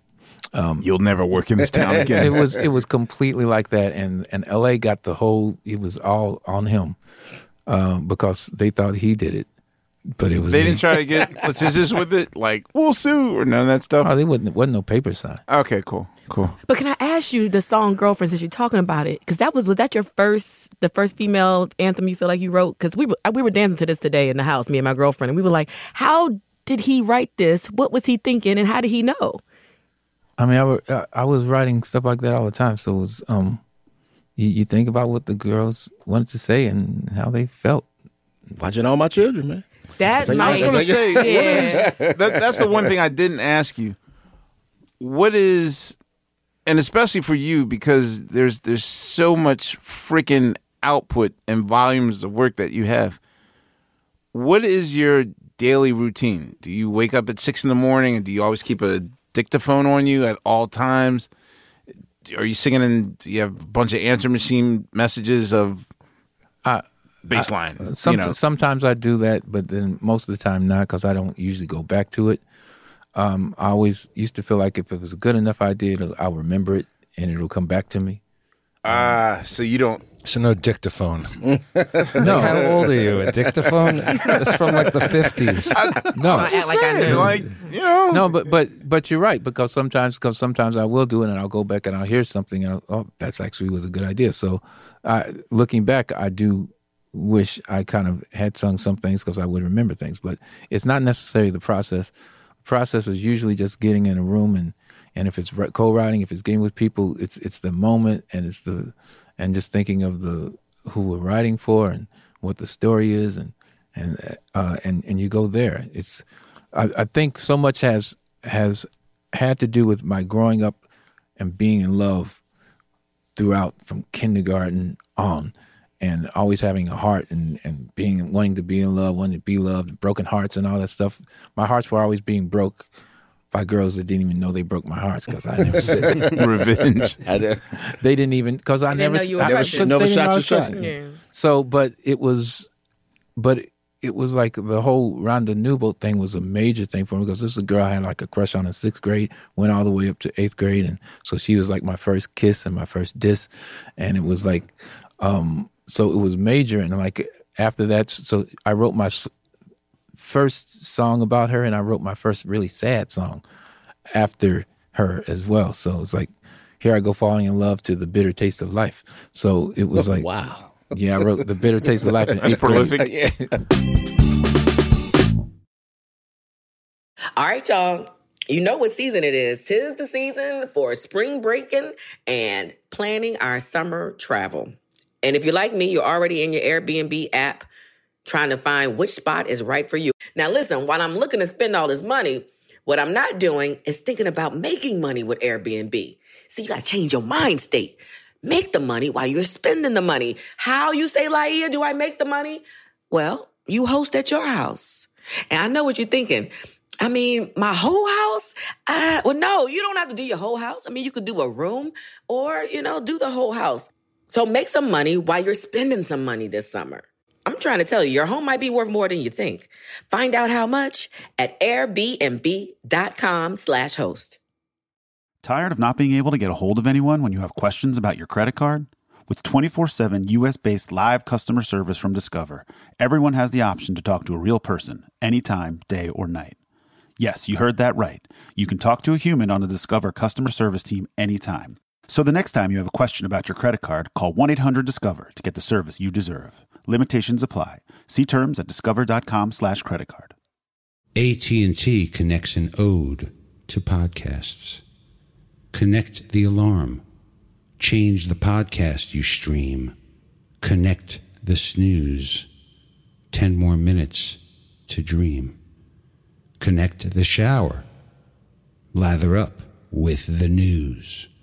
Sports talk, comedians, or movie reviews. Connect with that three hour philosophy show. Change the drive into work in traffic. So slow. Connect the dishes to voices that glow. Thank you to the geniuses of spoken audio. Connect the stories, change your perspective. Connecting changes everything. AT&T.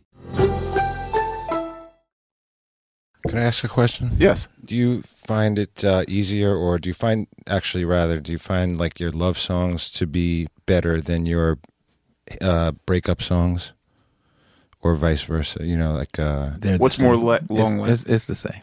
the same. Yeah, it's it's all it's all about the heart. So whether it's love or broken hearts, it's it all comes from the same place. I wanted to ask you about the Bobby uh, "Don't Be Cruel" album. When you say you heard him, you know, he just didn't care, and you know he missed the note, and you just heard that attitude. Uh, did y'all come to him with the songs already done, or did y'all do it uh, together? Um, the songs were kind of already done. There were songs I had written, like like there's a whole story on Roni. Man, it, Wait. yo, Needed. Remind yo every little step. It yeah, I yeah, we to- already, yeah, yeah. We, let's go there. Let's go there. yeah, yeah. Is there a version of every little step with Ralph singing lead? No, Is- So that all that was a lie. That, that, it's not. It's that's not a true. complete lie. Okay. You've heard the You've heard guys. I've heard it, and it's a complete lie. Okay. Okay. Word up. All right. We, Okay. got it clear. So Roni right, so. Roni, Roni, because hmm. that's like one of my What's the top Roni five story? babyface songs Yeah. ever. See, Roni was that song was old by the time it came out, right? it was well, yeah, because the song was actually I think Roni came out in 80, 88, 89, Yeah, 87, 88, 88. 88, Yeah. and it was written in 82. Yeah. It was written on the uh, Luther DeBarge tour Oh wow. because we were we went to Miami and uh, they wouldn't let us on that show for some reason. I don't know why. I'm still a little hurt about it. and uh, but and so we had to go play a skating rink when nobody came because they were all at the Luther and DeBarge show.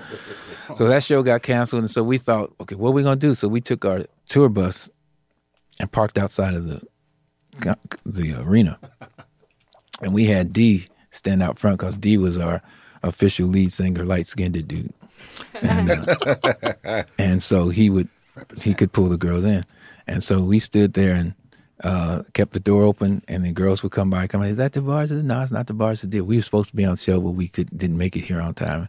so um, they come and they said, well, you know, we having a little after party over at a hotel. You guys want to come to the hotel and stuff? And said, fine. So a few girls got on, and then was one particular girl that got on that was like very sweet girl, and I said, wow, she's she's a nice girl. And so we got to the hotel. Um, I don't know how this happened, but Daryl, for some reason, Daryl had already met somebody, and and I was rooming with him, and he said, "So I'm I'm gonna need the room for a little bit." and uh, so I I couldn't go to my room, so I was sitting in the lobby for a while, and different girls would come by and they go upstairs and stuff, and then this one girl comes in, and I sit with her, and I'm sitting there. She comes in, she we sit down and start talking, and um, talking about life, and and um, she lives in Miami a little bit, and it's really nice talk, and then then all of a sudden D comes downstairs. He's like, "Oh, there you are! I was looking for you. Didn't know you was gonna." Oh. So he grabs her, Oh, all right. takes her. away. Damn. So gun cock. So so he he's gone upstairs with her. I'm sitting there by myself. So about ten minutes later, she comes running downstairs.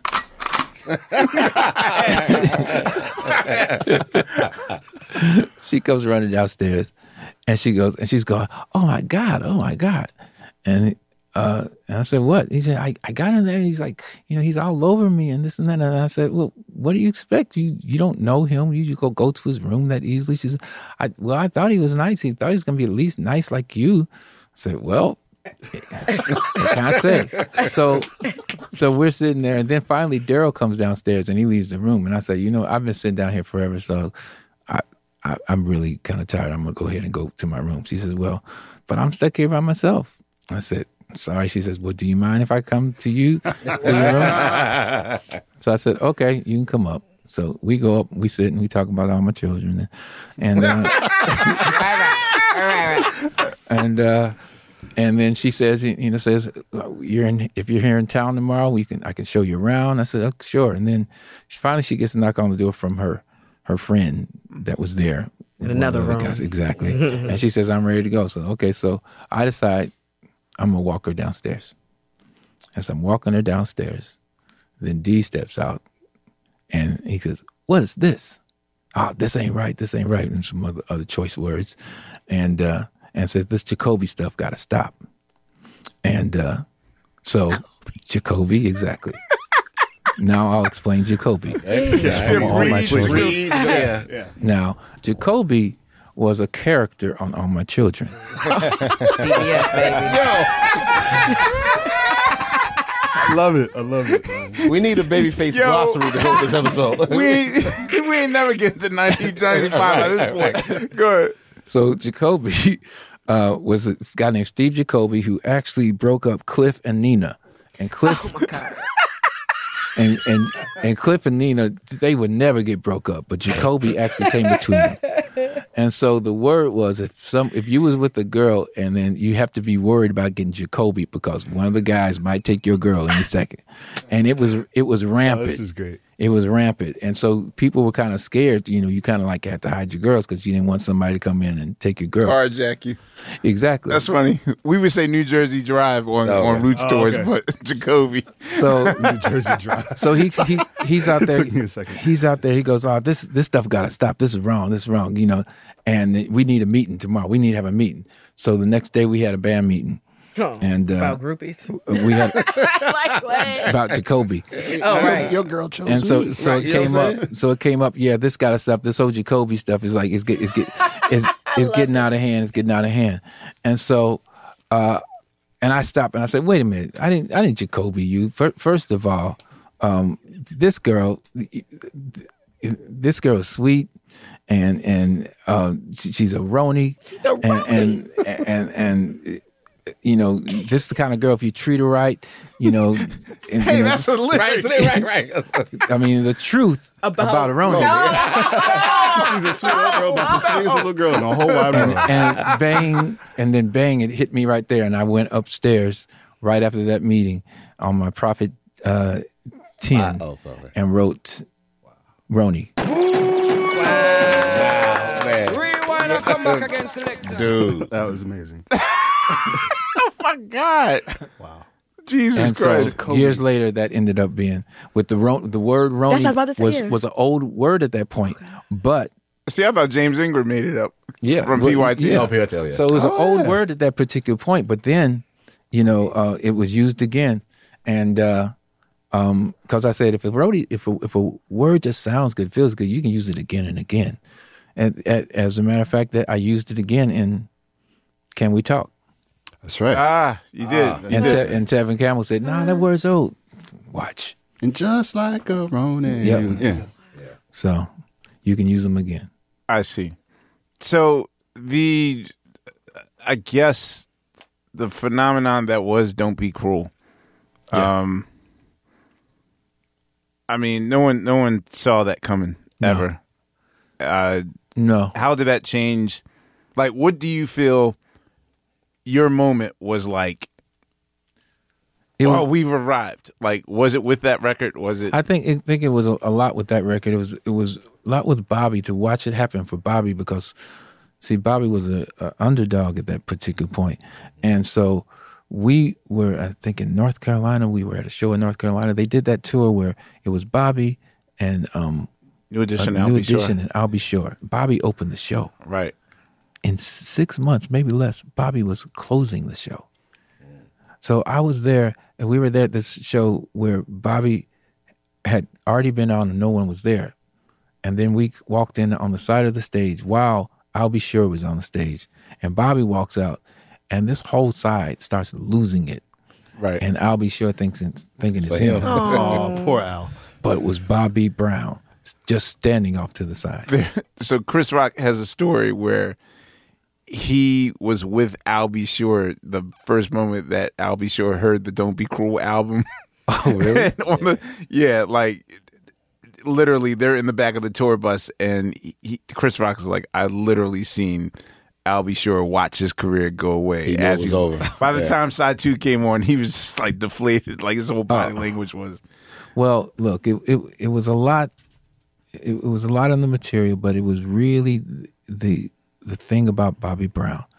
He was, and still to this day, I don't think I've seen a performer like Bobby Brown, like he was in the early In his 90s. prime, In his prime, he's like a like a fighter, like like Muhammad Ali in his prime. There, still, I haven't seen any artist have that thing that he had about himself. Um, Swag. It was yeah, it was amazing because we're not we're not talking about the best singer in the world, you know, um, but we are talking about an entertainer and who owned it, and uh, and that was so we got more than we bargained for, you know, uh, out of it. We I, I think we helped him find himself in, in that in that way. Did you watch that new edition special, seeing a lot of truth in some of the? Yeah, I did the music. Yeah, I was about to say Yeah. you're executive for. What does that entail? Like, well, we do did- you and Jam and Lewis have meetings about stuff, or is it they just like they handled like the stuff most of the stuff they did and i did all the all, the- all the other things i did the earlier um new edition stuff you know the um with the kids stuff and then all, all the bobby brown and, and johnny stuff as well Okay. Um, t- briefly, I want you to uh, talk about the boys because whenever they were on television, like Arsenio or whatever show, I always felt that they were like way more. They were definitely intelligent beyond the kids group. The Suns of Light. What they what they were. Oh, that's what they Yeah, were. that's what they are now. That's what they are now. That's what they are now. Yeah. Yeah. Really? They're like in Africa, I believe, somewhere, and like they're. They've been there for like last 15 years or Yeah. so. I did not know that. Yeah, Khiry, the the oldest one, he ended up producing.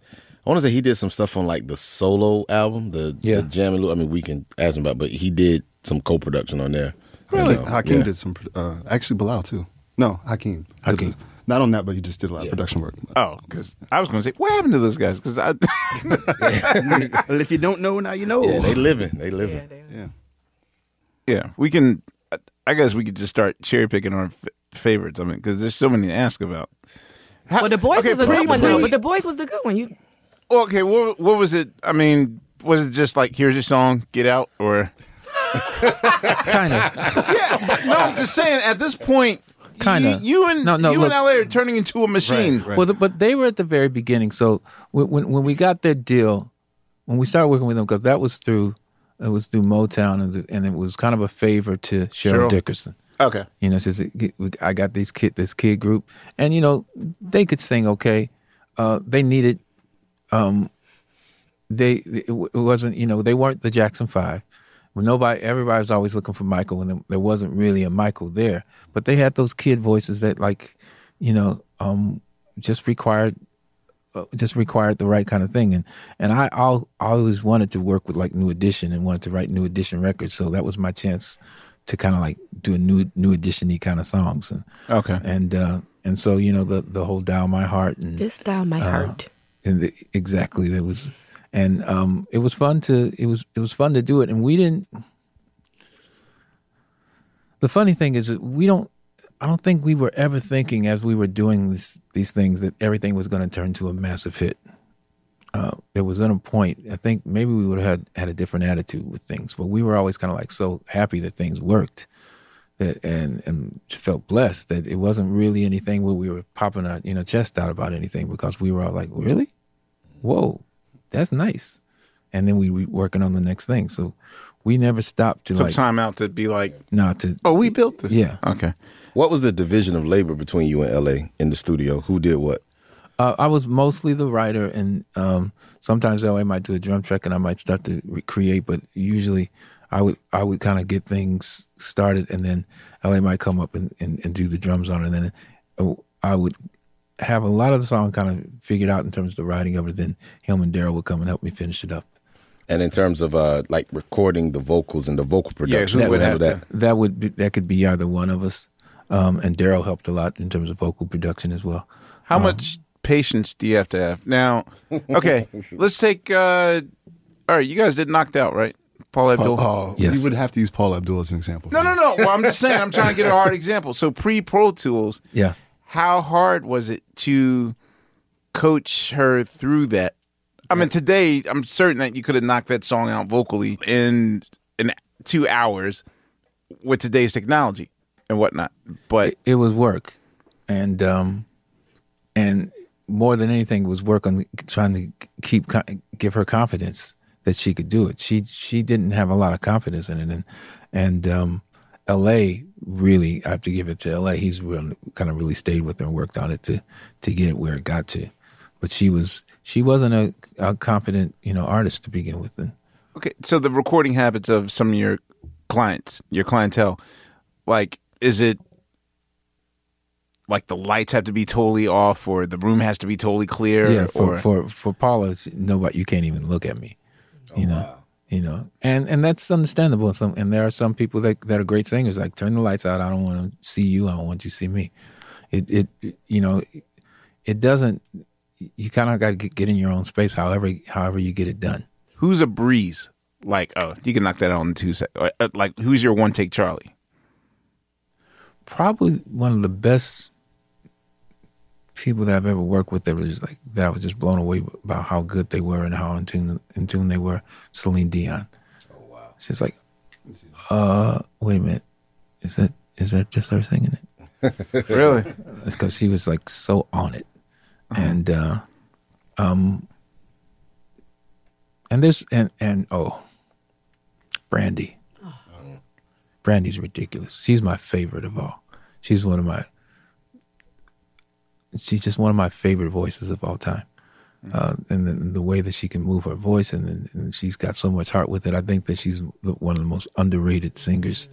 Period. Solange would agree. Yeah. So who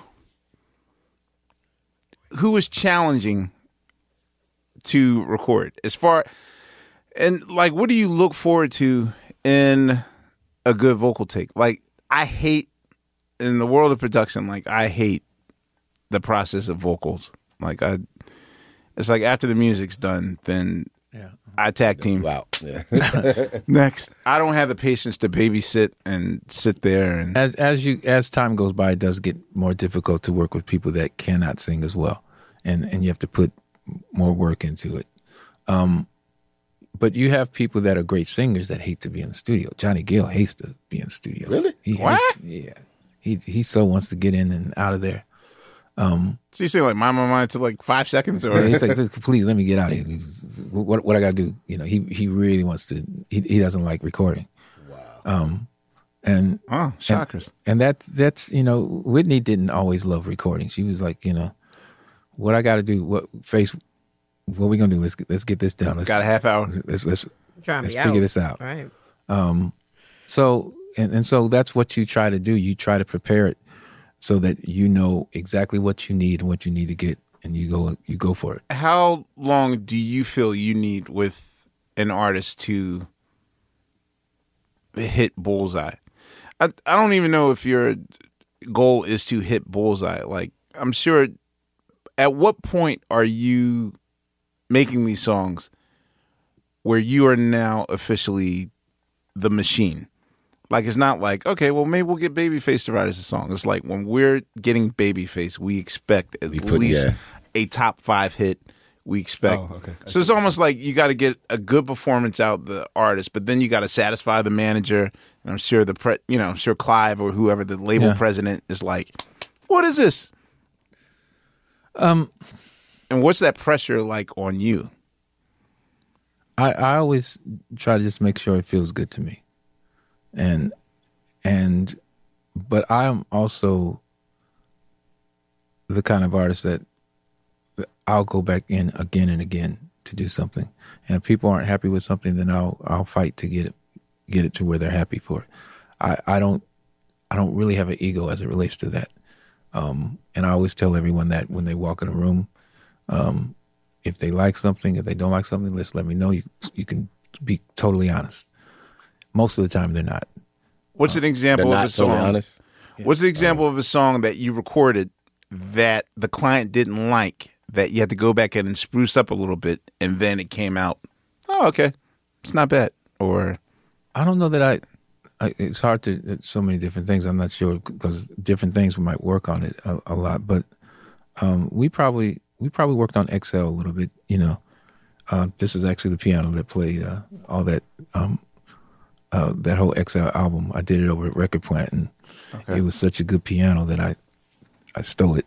I was wondering whose name was on Greg the side. Phillinganes. He Okay. played. He Oh, played wow. it. Wow. okay, Um, but so I think that the whole idea of of someone if someone's not happy with it, then then I'm it, it's it's fine for me to go back and do it again. I think that um probably the person I fought with I fought with more than anyone is Toni Braxton. Really? Mm. Yeah, Wow. we, we fight. Really? Oh yeah. Always. that might be a good thing. Yeah.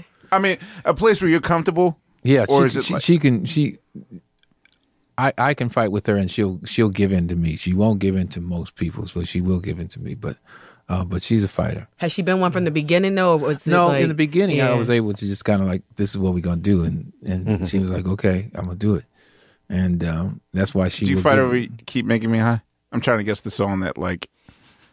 Wait a Uh, minute, they were all like Groove- number Groove ones theory, though. Groove theory, uh, Bryce did. No, Right. David- Well, Bryce, But your voice is Bryce just did drum no, no, we did that on together. Oh, yeah, there you Okay. go. Yeah, because it was Bryce brought in. Toni brought the track to me. She said, Oh, okay. she said, "This is a song that we cannot figure out what to do. what to do with it.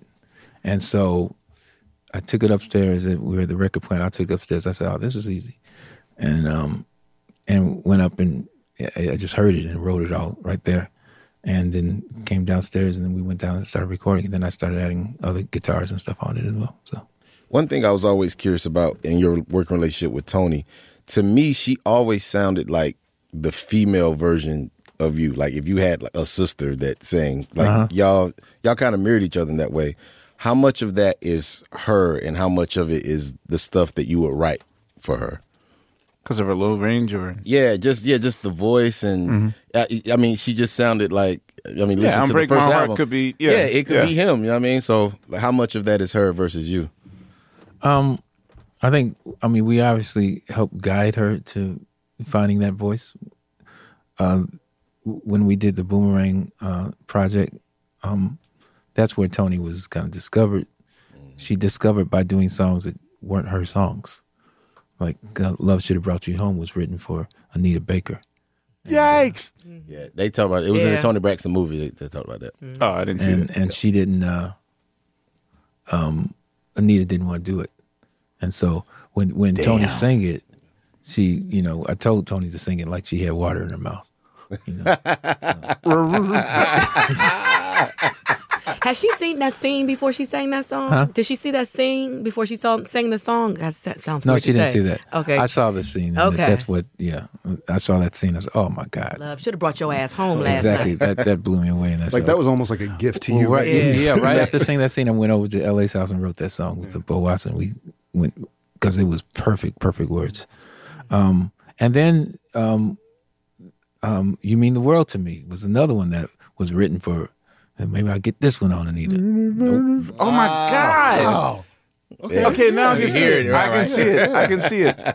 Uh, so Toni's whole first record was, uh, Anita Baker demo. you know, and actually another sad love song was written initially for TLC.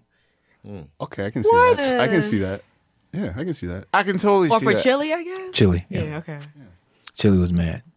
I would have been if I was her. Yeah, but I'm glad as a consumer, Well- I'm not mad. Did they not want the song, or I'm good for taking a song and putting it on somebody else. If it was- We heard. Pete Rock? We heard You're this. R&B Pete Rock. We heard this. The song comes first. song Remember comes this first. is- Um, what what do you re- not regret, but what other notable trade offs were there? Well, there was one song that almost didn't happen because it was voted to be off the record, and it became one of their biggest songs. Um, and they had actually we recorded it, and they said, uh, and then I got uh, a call from uh, the head of the record company saying, "Look, they had a meeting." I'm sorry, but uh, I'm gonna try to fight for it if I can change. But the, the song got voted off, so What was the song? the song was "I'll Make Love to You." Who? Who? For who? For who? For who? Boyz II Men. No, I mean for who? Who said no? Not TLC. Boys no, to men. Boyz II Men. Oh, Boyz Men no, I know. I'll make. They didn't like it. They thought they felt like Oh, it was felt like no it was too beginning. similar to like End of the Road. Ah. So they didn't want to go down the same road. That's what now that's what Jheryl Busby told me. What? That's what Tank said.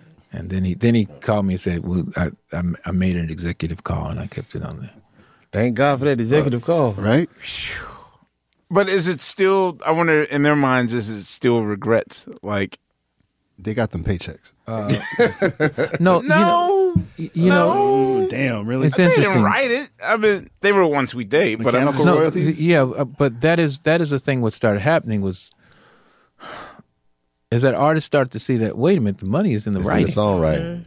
So Right. everybody wanted to be a part of that instead, and um, so they wanted to write with you. They want to just write. Period. They want to make sure that it, it might. What probably happened? It, it was one of their songs close to mm-hmm. that one, and you know, you, something had to something had to go. And so I, I I get how you can how they can get to that point, but it's hard to call. What What were your feelings of End of the Road as far as the domination and and breaking Elvis's records and oh god the week week like at this point I was like religiously re- reading Billboard just so, so to see all these like these uh uh, uh like these pundits like speak of oh, two more weeks and they're going to beat Elvis Presley. Um, like are you numb by this point? Or do you get excited? Like Uh, do they call probably- you like that- we did 13 like that's probably my problem is I never really get that excited about things in general. Um, yeah. and so yeah. Yeah. and so so It's more on me. I, I, I can only remember screaming one time was when I got a a check for um for a song. Right. And my uh, business manager called me and told me he said you got a check for for uh, this one song you got a check for thirty five thousand. I said what? What you did you say thirty five hundred? He said thirty five thousand. I had never had got that Right. money. And I was like I said oh my god Your I'm first gonna- major I'm gonna start doing this all the time now. Uh, and uh, but but other than that, the funny thing is, is when those things would happen, like End of the Road, and I would be very, I- I'd be very happy that it happened, but I, I also would be ready to move on to the next thing. And uh, me and LA talk about this all the time now. We talked about, we talk about how we've had these successes in our lives, and um, and we missed out on them because we constantly kept working and didn't ever stop to smell the roses, you know. And it was just always just kind of like moving to the next thing. And so so when I walk down the hallway and and and see and look at the work, a lot of the things you kind of forget that you were even part of. You just because you just because you just you're in work zone, and um and there's uh, and being respectful in terms of with the artists that you work and stuff like there's so many artists have come in my life where I wouldn't ask for pictures. You know, say let's stop and do a picture, and I just be like, just That's in the work, work, zone. yeah. Now I wish, why didn't I stop and smell Right. the roses? Why didn't I stop and appreciate this moment? I'm here. I'm I'm standing with Whitney Houston. You know, she's in here in my studio. Didn't take a photo. You know, why didn't I capture that moment? Because because that wasn't the kind of person that I was. Was trying to, you know, capture it for.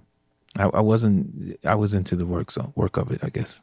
Speaking of which, uh, can you talk about the the "I'm Your Baby Tonight" project and where it was? I mean, were you and and L.A. pulled in to? I mean, because by that point, it was, you know, Whitney Houston was the largest thing in life, but to the point where it was turning against her. Like It was. We were. she's we were, now getting booed at the Soul Train Awards. we were. We were there at the that Soul Train Awards.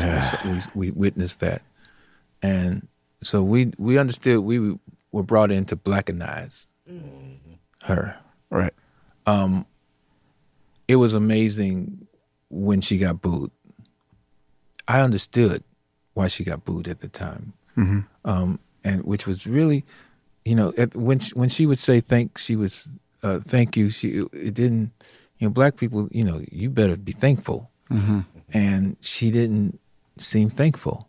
It she, it happened. It had happened so much that she was gonna thank you, and then walk off. Yeah. Wait a minute, Right. Is that why she got booed? Was it performance? Because I can't remember. No, from- she Okay. well, she wasn't there the year that they really let the booze out. No. but it was like No, she was actually in the audience. Huh? She was in the audience, and she got booed, and and it, it blew her away. We Oh, were there. Oh, just She her was there. name. Pebs was there.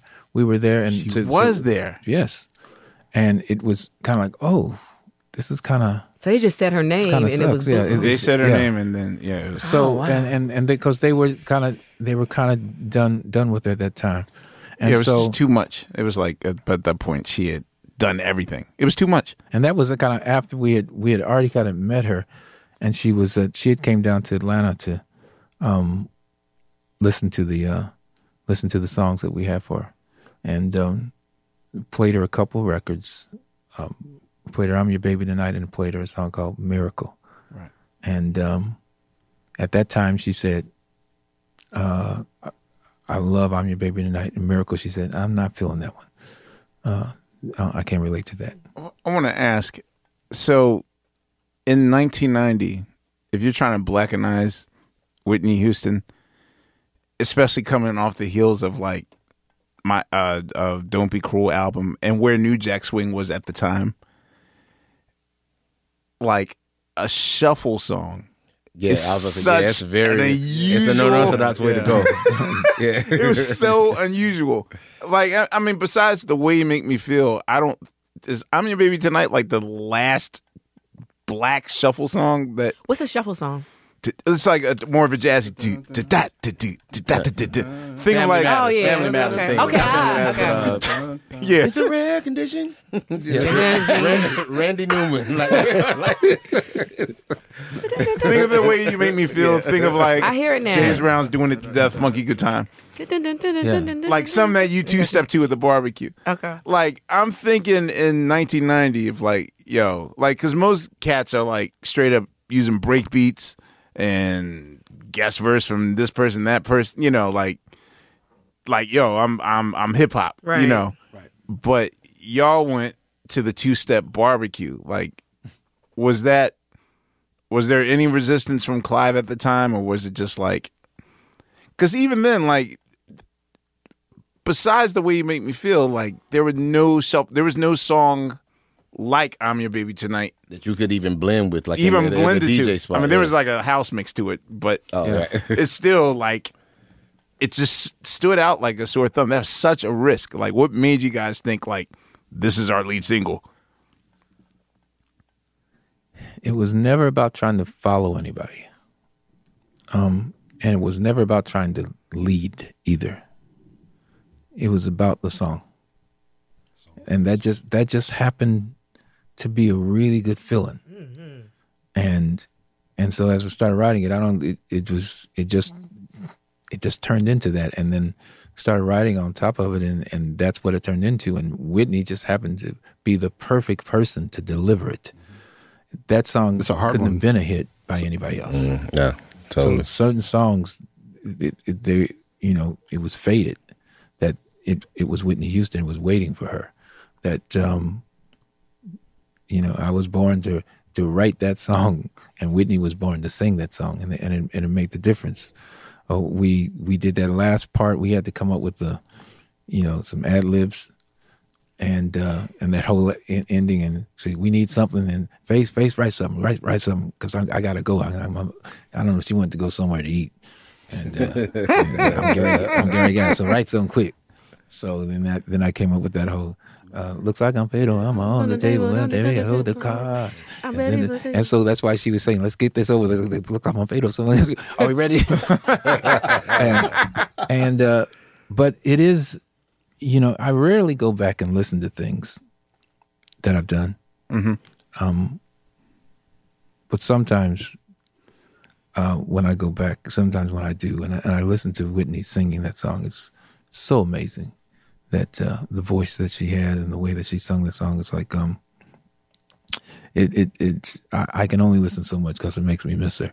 Um, but um, I'm I'm just so amazed that I uh, and feel so blessed that I was able to be a part of that, you know, and, and, and part of that journey and part of her journey, that she was that it made a difference. It was it it was nowhere as big of a record as the records that she had done before. She maybe sold six or seven million on that one. Were they more relieved that that happened, or where it normalized? Or I mean, yeah, it, it yeah, sold yeah. units, it, but it, it sold it sold well, but it, it was it, what it was. It was something that kind of normalized her and, and and and made her like, okay, she's still she's still with us. It's the And- song the sisters could sing in the car when they Yeah. was getting that. Yeah, it was It's, like- it's- she's still with us, Yeah. and she's not soul pop. Because Mhm. see, what what they it was a good question. No, they didn't want us to.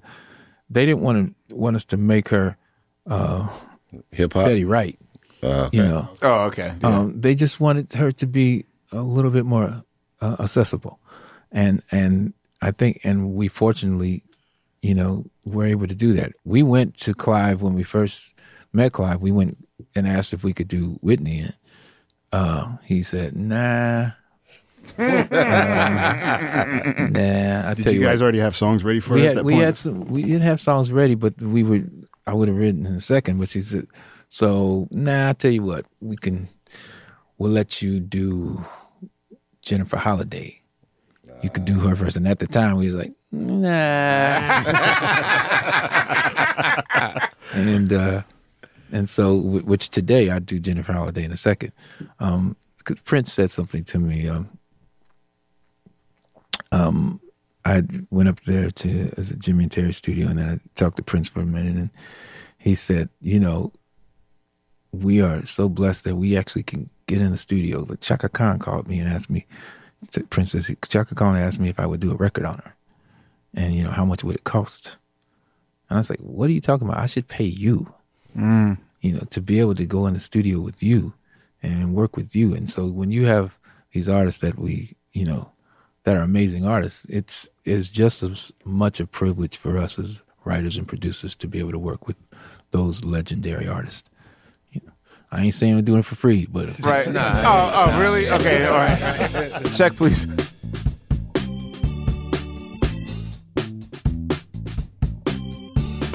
That's going to do it for part one of our interview with Babyface. Tune in next week for more on QLS. Questlove Supreme is a production of iHeartRadio. This classic episode was produced by the team at Pandora. For more podcasts from iHeartRadio, visit the iHeartRadio app, Apple Podcasts, or wherever you listen to your favorite shows. The wait is over. The Chi is back on Paramount Plus, and the stakes have never been higher. Everything changes on the South Side when a new threat comes to power in the Showtime original series from Emmy winner Lena Waithe. Battle lines will be drawn, alliances will shift, and danger lies around every corner, leaving everyone to wonder who they can trust. Visit ParamountPlus.com slash The Chi to get a 50% discount off the Paramount Plus with Showtime annual plan. Offer ends July 14th. Subscription auto-renews. Restrictions apply. Tired of not being able to get a hold of anyone when you have questions about your credit card? With 24 7 US based live customer service from Discover, everyone has the option to talk to a real person anytime, day or night. Yes, you heard that right. You can talk to a human on the Discover customer service team anytime. So the next time you have a question about your credit card, call 1 800 Discover to get the service you deserve. Limitations apply. See terms at discover.com slash credit card. Lucky Land Casino asking people what's the weirdest place you've gotten lucky? Lucky? In line at the deli, I guess? Aha, in my dentist's office. More than once, actually. Do I have to say? Yes, you do. In the car before my kids' PTA meeting. Really? Yes. Excuse me, what's the weirdest place you've gotten lucky? I never win and tell. Well, there you have it. You can get lucky anywhere playing at LuckyLandSlots.com. Play for free right now. Are you feeling lucky? No purchase necessary. Void where prohibited by law. 18 plus. Terms and conditions apply. See website for details.